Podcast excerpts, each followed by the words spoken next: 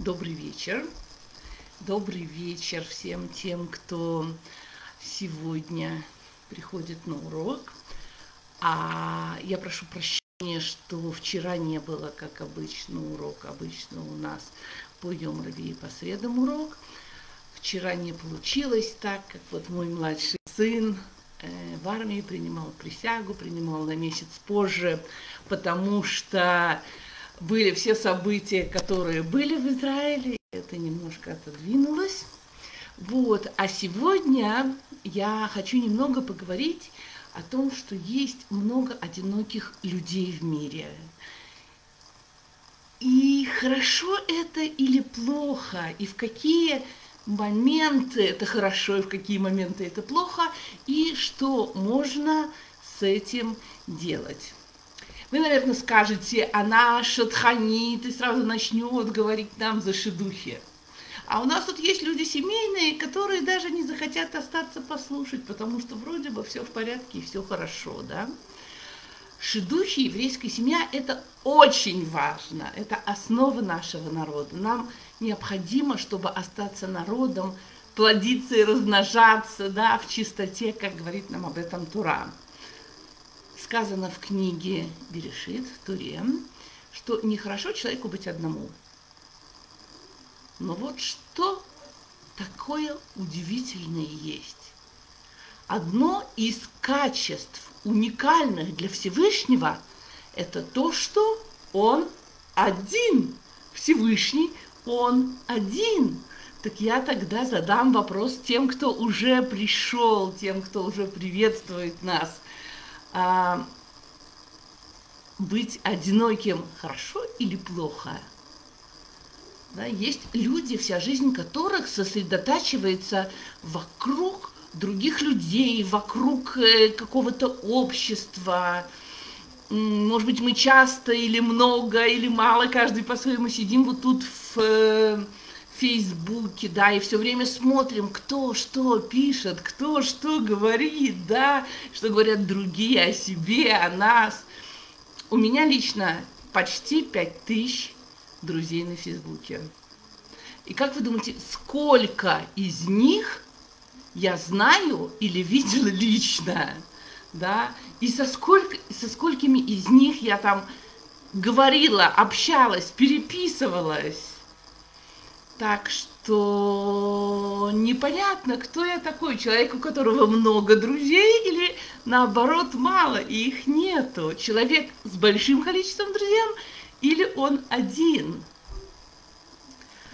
А, я не знаю, каждый думает про себя, может быть, каждый смотрит на себя, ему кажется, ва, ну действительно, я каждый день выхожу и общаюсь, и вокруг меня окружают люди, значит, я не один, значит, я не одинок.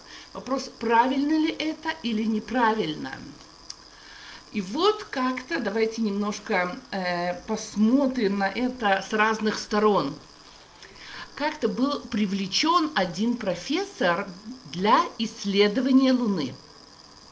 И туда им были зос, засланы, посланы всякие разные микроорганизмы, всякие семена, чтобы посмотреть, что и как там сможет выжить как мы с вами знаем, что семя, когда оно попадает в землю, да, ну, оно разбухает, потом оно начинает пускать корни, растет стебель, там ствол, зависит от того, что мы сажаем, да, потом, может быть, ягоды выходят, а, цветочки, все, у каждого, у каждого. Так вот, э, семена, которые, зерно, зерно, зерно, которое попало в землю на Луне, оно стало выпускать корни. Но эти корни никак не могли никуда приспособиться. То они вылезали наверх, то они наоборот все э, время льнули в одну сторону, то в другую. Потом начали вылезать тоненькие стебельки.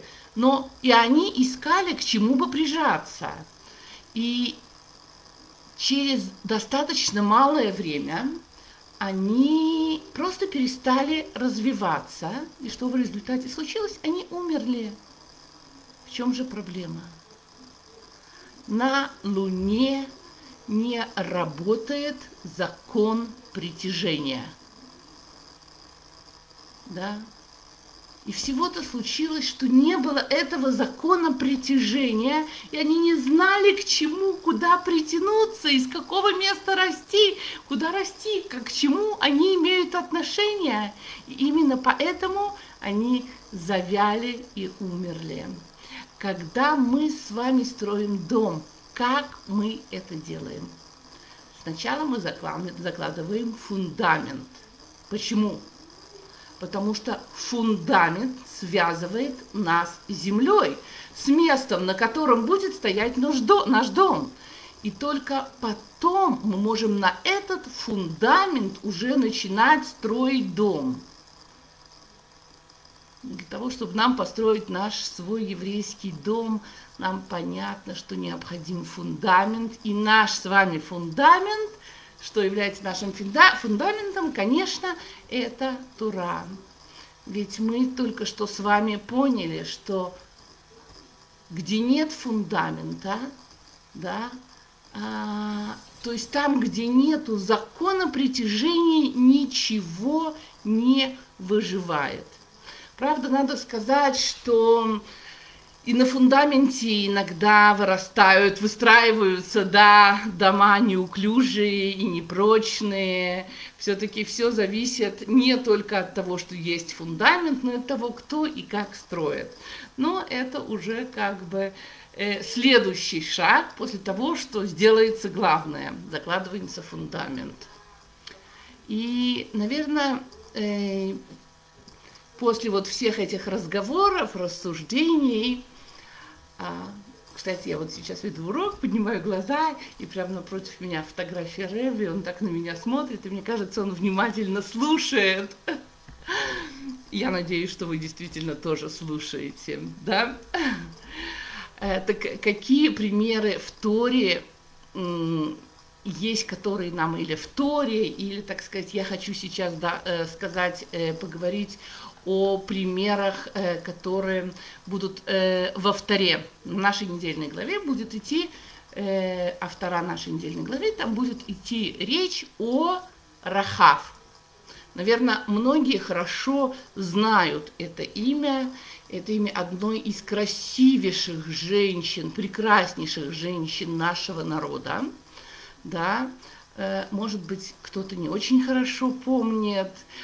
А, хотя у меня есть беседы именно вот на эту тему, и можно найти здесь же на Вайкра, да, беседы на тему Арахав.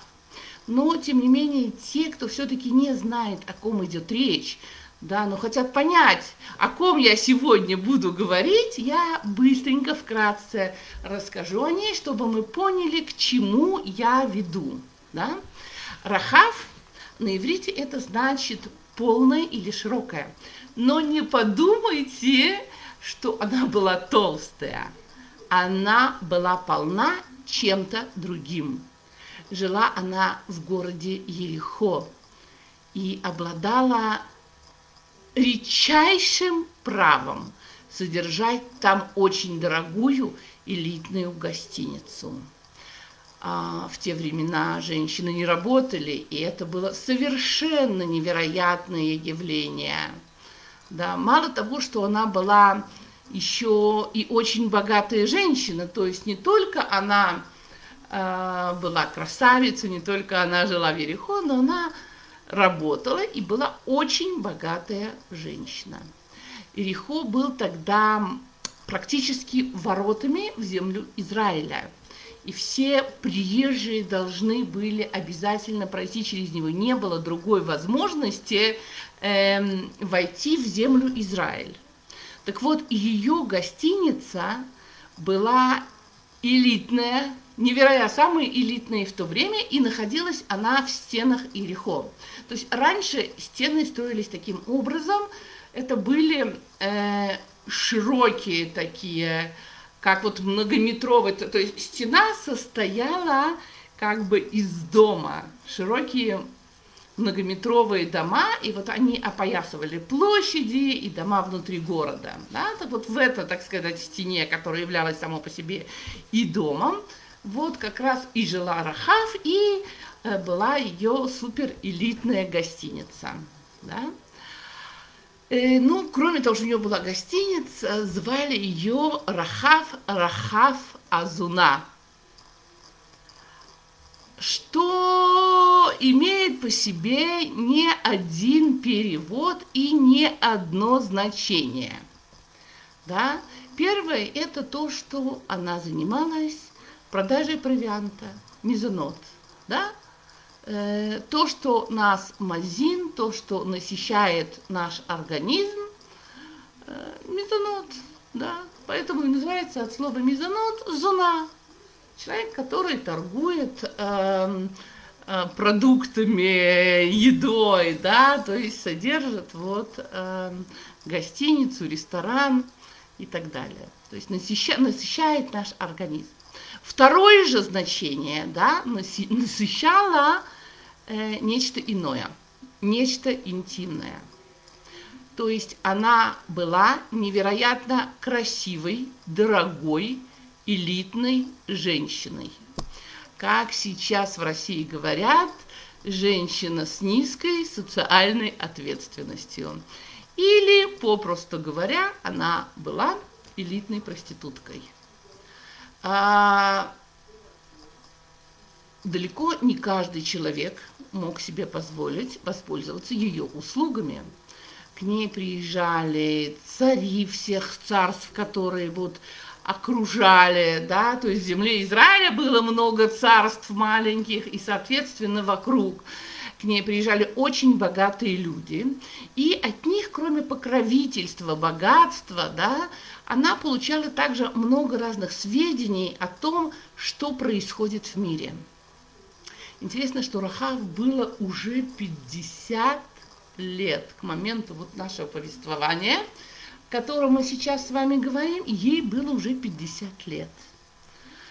Она была десятилетней девочкой, когда евреи вышли из Египта. И сейчас вот то время, про которое я вам говорю, прошло уже 40 лет, пришло время евреям уже войти в Эрец Исраэль. А Рахав уже исполнилось тогда 50. Скажу, что это немалое время, и каждый человек, ну, не знаю, я в 50 чувствовала, что я уже успела и то, и все, и так далее. Явно девочкой я себя не чувствовала. Вот. И вот она жила, и она все время получала от всех вот разных людей, кто там был, кто к ней приходил, совершенно удивительные сведения о невероятных делах, которые происходили с евреями, да, о том, что Всевышний заключил с ними договор, что э, войны, спасения, это совершенно невероятно. Мы сейчас смотрим на это уже как само собой разумеющееся, а тогда это вообще было в то время, которое это реально случалось, это было совершенно невероятно. И у нее появляется непреодолимое желание стать частью этого народа. И вот когда Яшо бен Нун посылает своих разведчиков в Ерехо, чтобы разведать, как можно победить этот город для того, чтобы начать завоевание земли Израиля, да, потому что, еще раз повторяю, он был воротами, вратами в землю Израиля. И вот, когда разведчики пришли в ее дом, она помогла им спрятаться от погони, отправленной за ними царем Ерехо. Как вы думаете, Рахав была счастливым человеком? У нее были деньги, у нее был некий почет своего уровня, но почет, да. Она была очень уважаемой женщиной, она была очень богатой женщиной. К ней вхожи были самые богатые люди. Она была женщина, перед которой рыболе, рыбо, рыболепствовали эм, простые люди.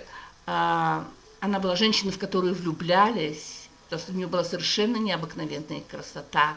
Была ли она счастлива? Или, другой вопрос, была ли она одинока? Или она не была одинока? Как вы думаете? Вот посмотрю, кто отвечает. Добрый вечер тем, кого я вижу, кто пришел. А, кстати, вот пока, может быть, кто-то пишет и отвечает, я в очередной раз напомню, что есть ссылочка а, здесь при уроке тем, кто хочет эм, помочь Ваикра, кто хочет, чтобы уроки Ваикра шли, в частности, мои уроки или других лекторов, да, хорошо будет, если вы нажмете на эту ссылочку и, соответственно, выразите свое желание, чтобы уроки продолжались. Так, вижу, что никто не ответил, была ли счастлива Рахав, была ли она одинокая или нет. Может быть, вы не знаете, может быть, вы не совсем слушаете, о чем я говорю. Но давайте с вами, э, вот Виктория, пишет, что думает, что она была одинокой. Я тоже думаю, что она была одинокой. И я не думаю, что она была счастливой в то время. Э, из книги пророка Иошуа мы с вами узнаем, что к Рахав направились царь и первосвященник. Калев – это муж пророчицы Мирьям, сестры Муше, да, э, и Пинхас. Пинхас бен Илязар, первосвященник. Да? Царь Иерихона, он очень быстро узнал о приходе разведчиков, потому что все там было хорошо поставлено. И вот написано так, что послал царь Ерихона сказать э, Рахав, выдай людей, пришедших к тебе, что вошли в дом твой, ибо высмотреть эту землю пришли они. Так написано в книге Иошуа. Да? При этом мы видим, что с Рахав говорят неприказным тоном, ее уважают, да, очень аккуратно, и объясняют причины этого требования. Но Рахав не слушает царя и, тем не менее, прячет Пинхаса и Калева. За что и получает обещание от них, что ее и всю ее семью не тронут и оставят живым – живыми при завоевании Ерехо. Э, надо сказать, напомнить, каким образом, до того, как она повстречала Калева и Пинхаса, каким образом к ней приходили в гости эти самые богатые люди – она открывала окно и бросала ему верев, им веревку. Да, был такой знак, особая красная веревка, которая говорила, что у нее свободно, и к ней можно войти. А, важно это было, потому что люди, часто приходящие, которых она соглашалась принять, это были люди, которые не хотели, чтобы знали про их присутствие у нее, и поэтому вот она соблюдала некие такие э, условности. Ну, а если, не дай бог, кто-то к ней в комнате стучался, то она их прятала под особыми льняными материями. И вот, когда к ней пришли разведчики, она практически пользовалась теми же самыми инструментами. И когда она договаривается э, с Калевом о том, что ее оставят в живых, она упоминает именно эти три вещи, говорит, что пусть эти три вещи будут моими свидетелями, да, какие три вещи, я напомню, это окно, нить и материал изо льна.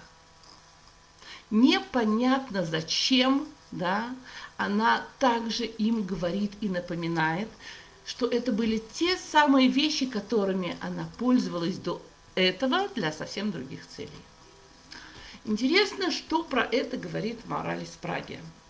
Он говорит о том, зачем она упоминала э, разведчикам, вот этому царю и Коину, да, Калеву и э, Пинхасу, зачем она упоминала им именно об льне, об этом самом материале, в котором она их спрятала. Дело в том, что материал на иврите называется бат. Лен растет так, что каждый стебель растет отдельно от другого. Э, сам по себе, да? На иврите бат, будет, будет, да? Это отделенный. Каждый сам по себе. И тут мы с вами смотрим и понимаем, что ведь человек рождается и растет на самом деле каждый сам по себе, понятно, что в нем заложены потребности общения с другими людьми. Одиночество толкает, толкает нас искать общение. Вот Пиштан, лен, он как бы символизирует собой даже в том, как вот э, э, он написан, как он растет, он символизирует беду, одиночество. И когда она укрывала вот этих людей, приходящих к ней, э, ей, вот когда они у нее находились, ей казалось, что они ее делают не одинокой.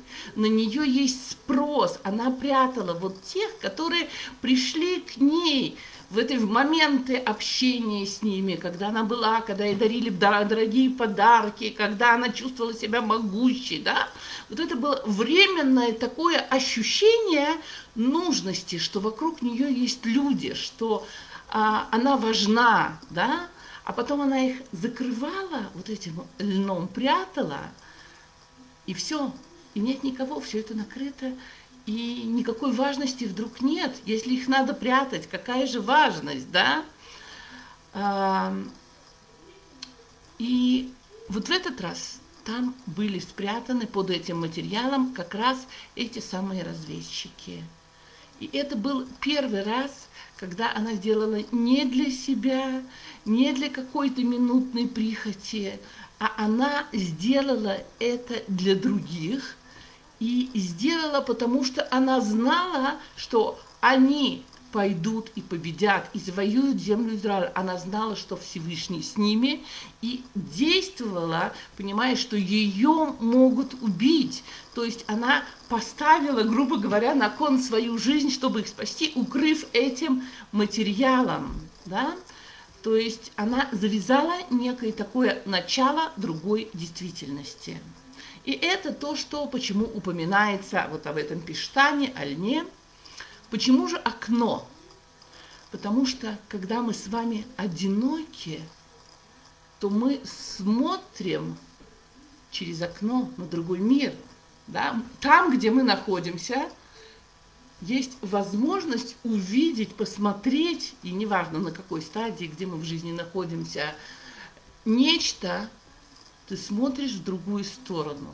Ты пытаешься понять, что есть вот за закрытой территорией своего «я», что есть в другом мире. И нам с вами хочется связи с этим другим миром. А что является связью? А связью является эта самая красная веревка, да, которая тоже упоминается в договоре.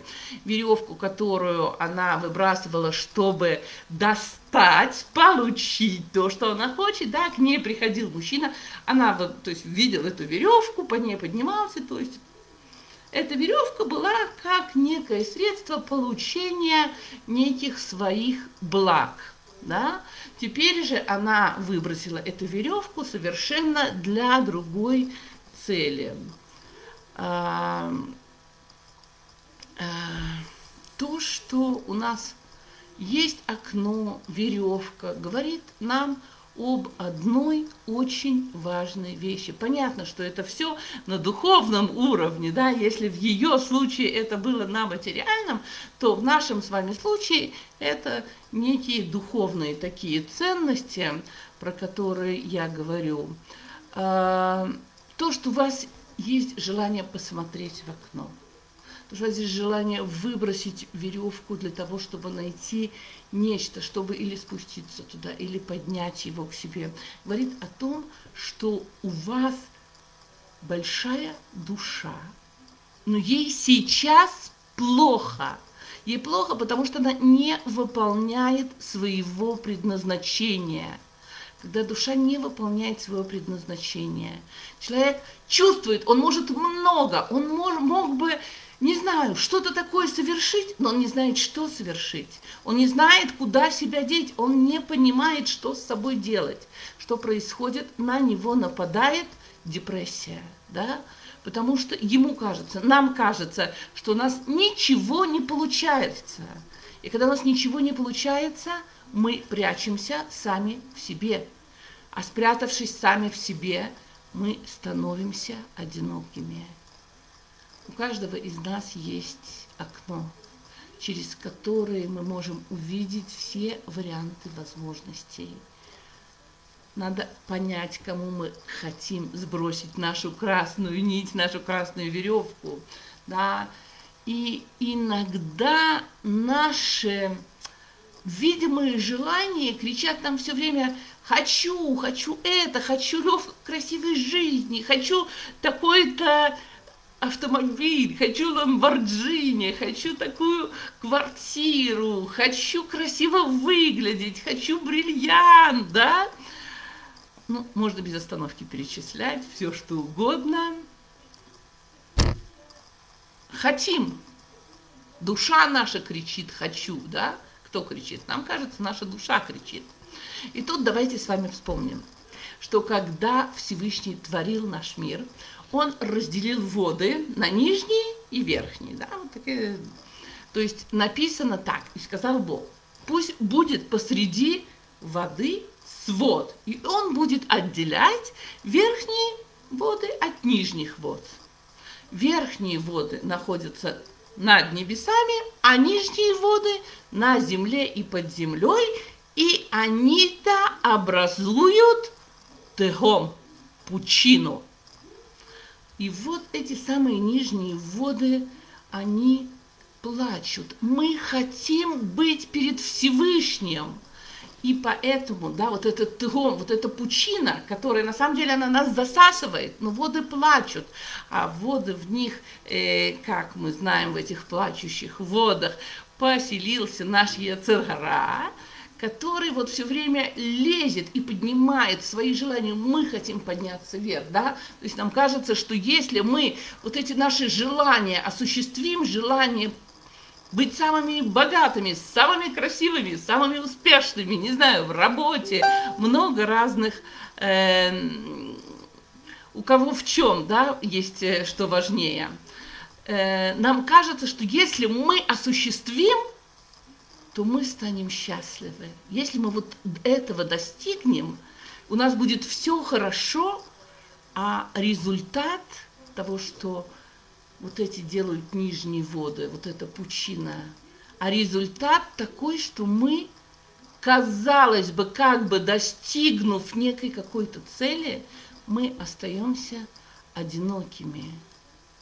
Да? Мы удовлетворяем какое-то наше минутное желание в том или ином деле, но мы одиноки. Вот Рахав, она смогла увидеть не нижние и всем видимые вот эти воды желания. Она уже через них прошла, она уже не раз там была, да, у нее было без счета в их жизни. Она смогла увидеть верхние, духовные, духовным зрением, усмотрев и понять, что самое главное – она сделала гиюр, и она поднялась на высшую ступень, которую, в принципе, можно только подняться. Она стала женой Яшуа Бенун. Яшуа Бенун, если мы помним, это тот, кто был учеником Мошера Бейну, и в результате кому Всевышний дал э, схуд, право, обязанность вести наш народ, завоевать нашим народом землю Израиля. И вот от этой самой Рахав, которая была на нижайшей духовной, ну, может быть, на высочайшей материальной ступеньке, да, именно она стала женой Иошуа Бенун.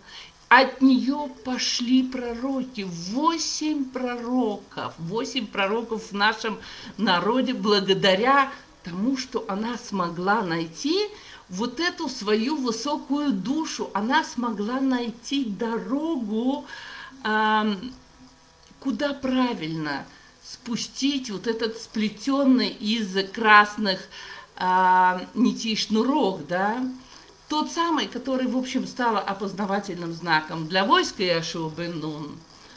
Соответственно, и Рахав, ее семья была спасены, и Рехо был полностью разрушен, и понятно, что мы вошли и завоевали землю Израиля. И что я хочу вам сказать, что каждый из нас, независимо от того, на каком духовном уровне он сейчас находится, независимо от того, в каком уголке мира он живет, он может найти, куда бросить свою красную нить и создать настоящую жизнь. Не для минутного удовольствия, создать настоящую, теплую еврейскую семью, стоящую на основе Торы и Мицвод, и перестать быть одиноким. Это может каждый еврей, и Всевышний дал каждому из вас все возможности для этого. Я же со своей стороны, как Шатханин, да, мы с этого начали, постараюсь помочь тому, кому действительно это будет надо. Желаю всем, всем людям не быть одинокими, быть счастливыми, иметь близких людей, кому вы доверяете, уметь подниматься в этой жизни, исполнять свое предназначение. И хорошей недели всем. До свидания.